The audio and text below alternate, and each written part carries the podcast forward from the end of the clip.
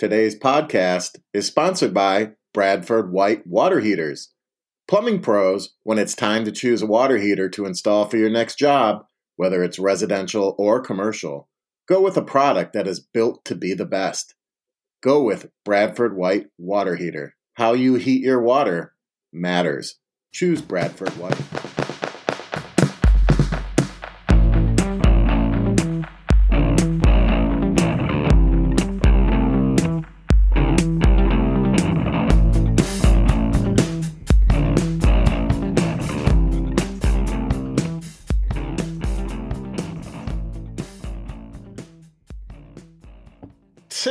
Welcome back to the Not Dead Yet podcast. Tim, how you doing today? JP, I'm doing great. How are you? I'm doing fine, doing fine. How was the big weekend? Pretty good weekend. Um, you know, my wife and I celebrated our anniversary this past weekend, so we uh, spent some time together, whining and dining and running around and doing a little shopping here in Scottsdale. But getting ready for the trip back north here in a couple of weeks. How was your weekend? Good, good. First day, it reached like 80 degrees, and Yeah. uh, nice to get out. Played a little golf. Um, yeah, it was good. Did some yard work. Yeah, You getting the boat ready? Are you getting the boat ready for fishing? S- still in storage. And You need uh, to uh, head up north to uh, the Minnesota area, all those lakes up there. Oh yeah, let's do it. Let's do it. Get Eric, get Eric to uh, take us to one of his uh, favorite spots, and we'll go catch some walleye. Yeah, and, and you know, you mentioned Minnesota. Is that's kind of a little lead into our next guest who resides there, and we'll bring him in. He is the president of Mr. Pex, Jan Andersson. Jan, how you doing? Good, good. Thanks, gentlemen, for having me on. I guess you know the first question I have, and I think our audience and listeners want to know: Are you Mr. Pex? I am well. I am. I am Mr. Pex Jr. at this point, Yeah. right? How did that name evolve, and how did that come about? You know, that's kind of funny because I go around and and uh, talk about Mr. Pex, and if people don't know the name already, they're kind of like, oh, "Mr. Pex, what the heck is that?" and so forth. Mhm. Well, let me tell you, there's a story behind that. Yeah. And you know, the, so the the founder of Mr. Pex is uh, Thomas Lenman, and uh, you know Thomas Lenman actually was the gentleman that brought Wirsbo over here from Sweden in uh, 1984, Oh, wow. and so he actually gained that nickname back in the 70s, even. And uh, you know, way back when the Pex A was actually introduced by a gentleman by the name of Thomas Engel, uh, who came up with the patent of actually cross-linking polyethylene in the Engel method. Then, because he came up with it, um, you know, he sold patents or rights to the patent for um, production to a bunch of different companies, and you know, there was only about two companies that came out of it with the, with actual production process, and uh, you know, Wirsbo and uh, Rehau actually came out with a PEX-A Engel method product at that point, and so.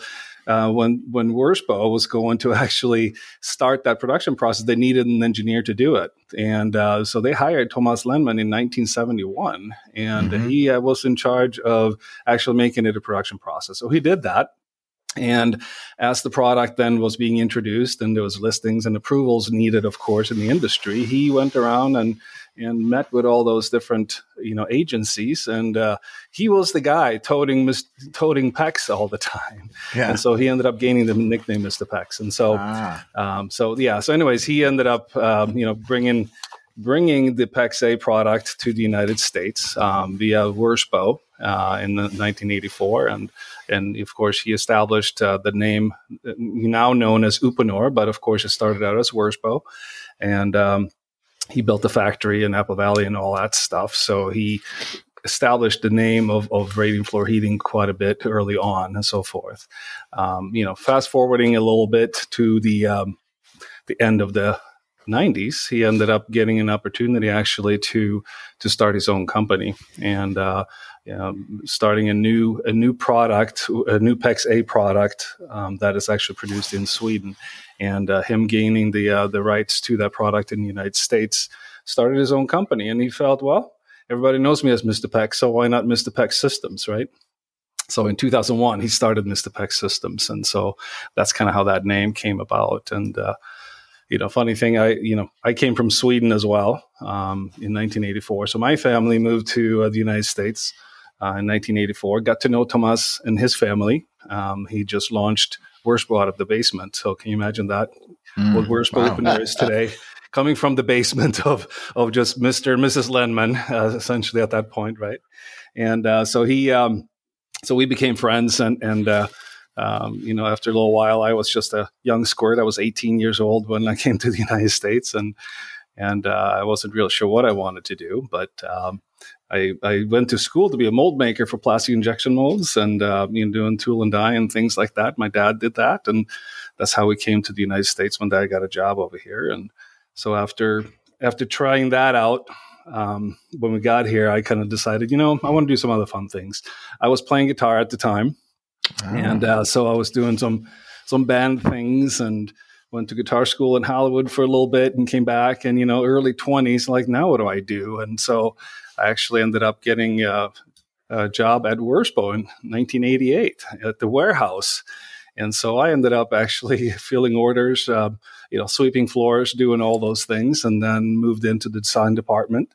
And uh, because of my drafting background going to school, I was perfect. So I started drawing lines and designing rating systems and kind of away it goes, right? I spent about seven and a half years with Wirsbo, you know, here in, in uh, Minnesota. And then I worked a couple of years as a rep um, for, with a rep agency locally here, and and then I ended up going to work for Roth Industries for about four years, and then uh, in 2001 I went back to Wirsbo or Uponor it was called back then, and um, I was the heating product manager at Uponor for about seven years or so. Mm-hmm. And in 2008, I ended up getting the opportunity to uh, go to work for Mr. Pex, and Thomas hired me to come to work for him again, you know, at Mr. Pex, and so we started developing, you know, our systems as we know them today, and it's been a really fun ride, and you know, moving moving into kind of an area of being a little bit more of a differentiated product, um, you know, with with what we have, it's it's been a great ride actually. So um, we're having a lot of fun. So is Tomas still active or with the company or, or not?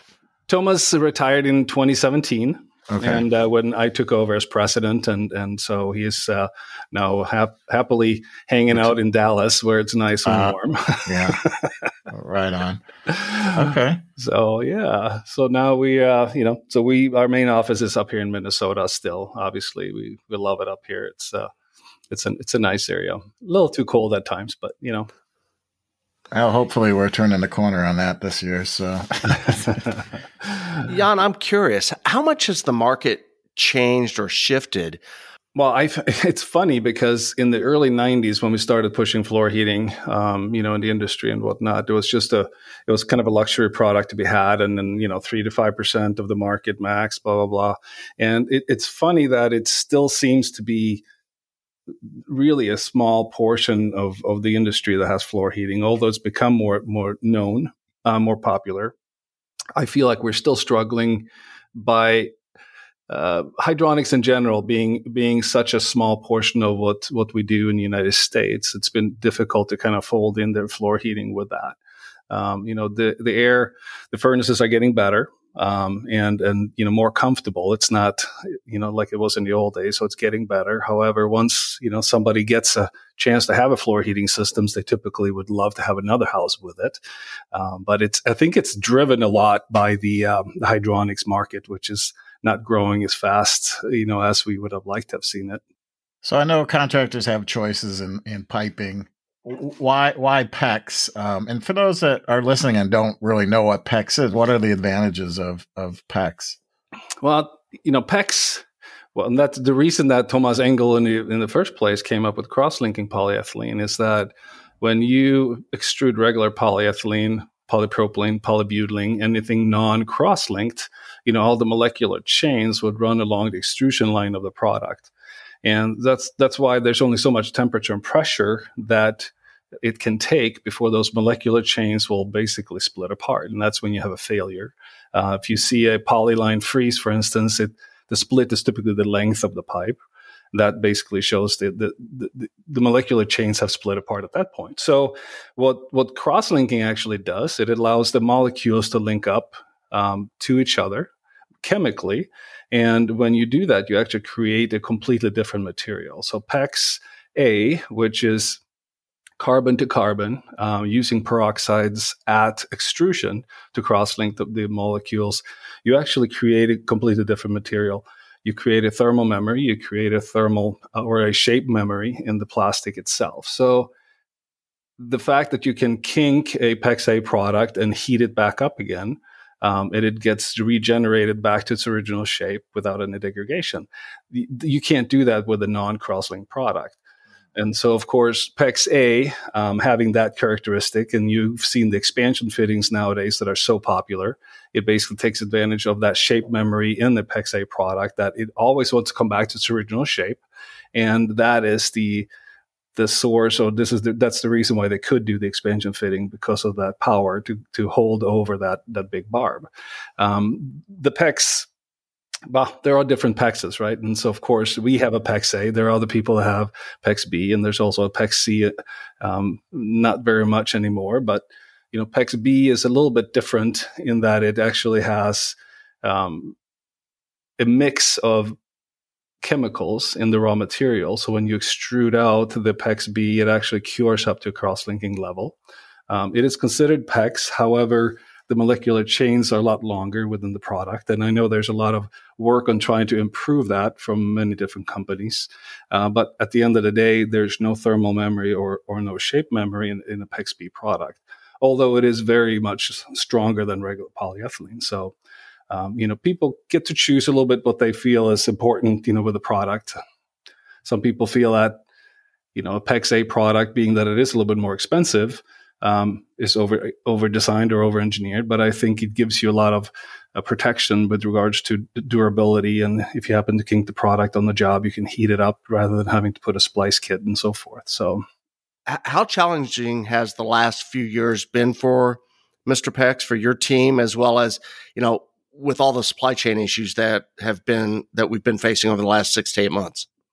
Yeah, no, I, I can appreciate that. Um, the, the, last few years have been really interesting. Um, you know, as a smaller company, we obviously try to, um, you know, grow our market and whatnot. I think it's actually been more of a well, we've we've last couple of years grown quite a bit. As a matter of fact, um, you know, the larger companies out there they uh, they solidify with customers quite a bit, and they have programs and so forth, and and people get loyal as, as like everybody else. But then when you can't get enough product, um, you obviously want to try to supplement your sources and whatnot. And so we have gotten an opportunity to to work with a lot more people and so forth. It doesn't mean that we haven't had problems with supply as well, right? Everybody seems I, I don't know of one company that hasn't had issues with supply. And you know, it was a little bit of a doozy because you had first a COVID issue, which means uh, any COVID protocol uh, at a factory would reduce production capacity in, in, the, in the factory. So you run behind a little bit on that. Then you run into the logistical side of things of shipping and and all the the the the ports that are then unloading a lot of the products if it's raw material or if it's finished product and and they now run into you know a, an opportunity to have strikes because they want to do better because now all of a sudden everybody's looking at them. And so now that's a further delay. And so we've seen kind of a compounding effect of all those things happening. So we've seen a lot of those same issues that everybody else has although we've been working quite a bit with our you know fab- the, the, the vendors and the the factories uh, that we have you know supplying all of our products. And so we're coming out of the the ground, if you will, a little bit with products, uh, you know, gaining more and more at this point. On the heating side, uh, we've done really well. Um, the plumbing seems to be such a large market. Of course, every house gets plumbing. Not every house gets radiant floor heating. So, so from the heating side, we've been a lot better keeping keeping inventory than we have on the plumbing side of things. So, but yeah, we we feel it as well as everybody else. Where do you manufacture the packs? Where I mean, from the the resin to putting the you know the the piping together the extrusion. Well the resin is pretty much there's only so many companies that provide raw material for PEX tubing right? And so so there's it's a very small um, you know amount of, of availability on that part of it. Of course our, our main factory which is in sweden um, you know we have to ship stuff from there to the united states. And you know especially with our predominant market being floor heating and you know snow melting and radiant cooling and whatnot the barrier product is is the most important part for that that end of it. Uh, although the plumbing is is quickly gaining, you know, as well. Is it safe to say that Europe is well importer or whatever for for PEX? I mean, they they they seem to be pretty pretty in uh, tune with their their hydronics and their in floor heating and their you know kind of the smaller spaces that they have to heat. Yeah, I mean, it's been hydronics being such a predominant part of what they do over there for for heat sources. You know, floor heating is an easy is an easy integration for them, and so you know, of course, PEX tubing has been around for quite some time over there, and they're still you know th- that's still growing over there as well. There are markets, especially in Eastern Europe, that are still getting into um, PEX and floor heating that they haven't done before. So there's still a lot of growth for them as well world events. Do world events play into anything? Well, only if it affects raw material production, right? And then, like we know that the PPSU for fittings, um, you know, are way behind right now, and and um, that that affects everybody. Um, so, but for us specifically, not so much. Um, our market over here in the United States, only when there's raw material issues, I guess, and shipping issues. I actually wanted to go back to what you had said earlier. Is that you? Uh, you played guitar and uh, you know we're looking at you live on this podcast and i mean you, people can't see it but he kind of looks like james hetfield from uh, from metallica. So what kind of music did you play? And uh, well, that thank you, John. That's a that's a compliment. actually, you know, it's funny because we talked about this a little bit before we started, and, and yes, I, I, I get that a lot. Actually, as a matter of fact, this past weekend I was in Chicago with my son for a hockey tournament, and um, you know, several times people come up and tell me.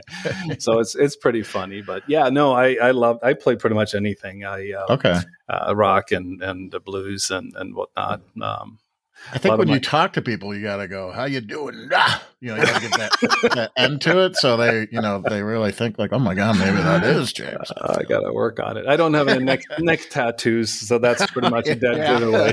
that's right. That's right. You know, we interviewed Ingrid last week on the podcast, and oh, she good. sings and all that. Have you ever played with her at all or no no we have talked to her quite a bit though of course she always yeah. loved singing you know i worked with her for many years and so i know her really well and and i'm really happy for her that she has this band to sing with now because she's, yeah. she's a good singer i mean do you still keep up with the guitar i mean are you a little bit fluent in, the, oh, yeah. in playing I, uh, you know, I bring my acoustic out more so than anything, okay. just to kind of dink around, you know, and so forth. And uh, now and then the electric comes out, but you know, they have this really fun program, and maybe I don't want to deviate too much uh, from the topic, but um, they have this program here locally called Rock Camp for Dads and mm. so hmm. people like me that used to be, you know, active in the 20s, now they're they have families and real jobs and they can't really do the band thing.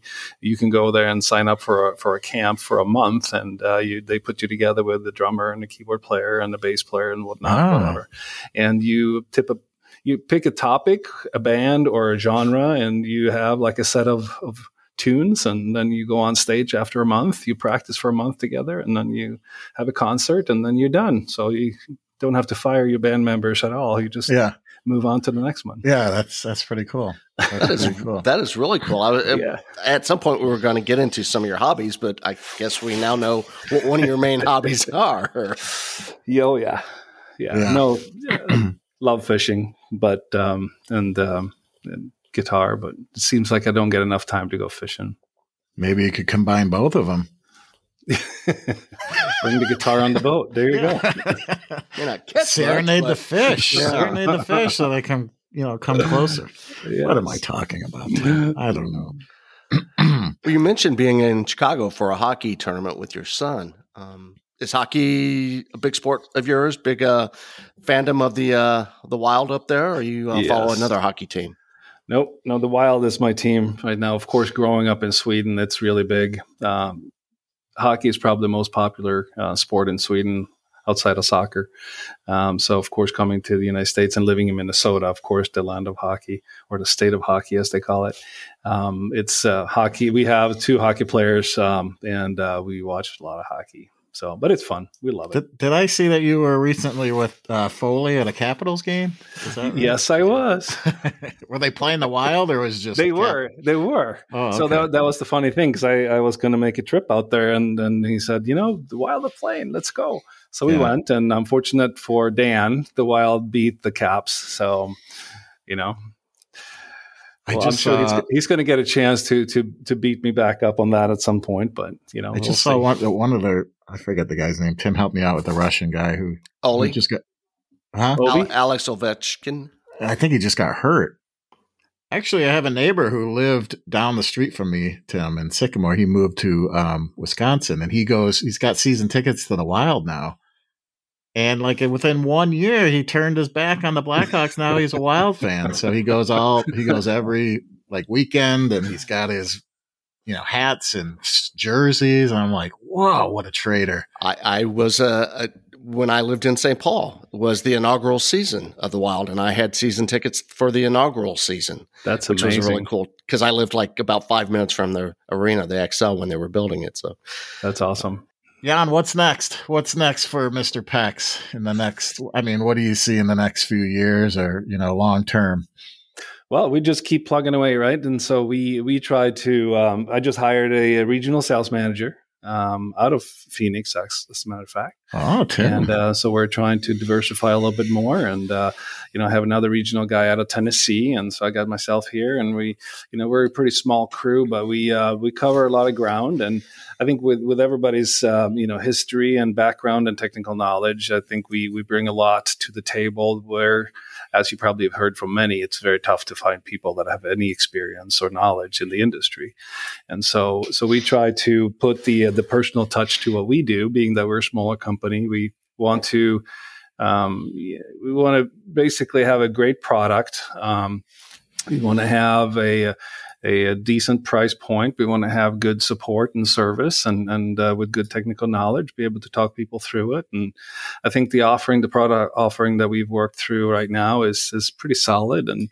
and we keep working through it. And and uh, recent, the most recent product that we offered was the um, the wireless control package, um, you know, which is really an interesting, you know, wireless has come a long way. And, you know, in the 90s, there were some attempts to do you know, wireless zoning and so forth, and it didn't get um, a lot of traction because it wasn't working super well. Nowadays, things work so well, and so we we've launched that package, which is you know slowly but surely growing, and uh, great product. I think yeah. Eric has had a chance to play with it a little bit, and yeah, and uh, I'd like to get a little bit more exposure on it to get people to see what it really can do. We see you and your team at AHR every year. Yep. Um, where are some of the other uh, trade shows and or events where someone in our audience might be able to interact with uh, your team? Well, we typically we don't do a lot of trade shows to be honest, because being a fairly small team, um, you know, and that's a pretty big expense to do the big trade mm-hmm. shows and whatnot, right? So we do the AHR, of course. That's that's near and dear to the heart, and that's where everybody comes, more or less. We try to make it, um, you know, travel to the to the areas um, and uh, interact with people on the face to face level. We, we try to do that uh, as best we can, working together with wholesalers, you know, trying to get contractors and, and wholesalers together and, and do events, trainings, whatever, you know, is required. And just trying to meet everybody. So seems like a lot of wholesalers have events, and so we try to be a part of the events and supporting the the wholesalers. Um, you know, bringing bringing the product to the local market. Jan, you mentioned Tomas had started uh, Wirsbo in the basement and in uh, Minnesota. I'm just kind of wondering, you know, he built that up and then started another company to compete with the same type of product.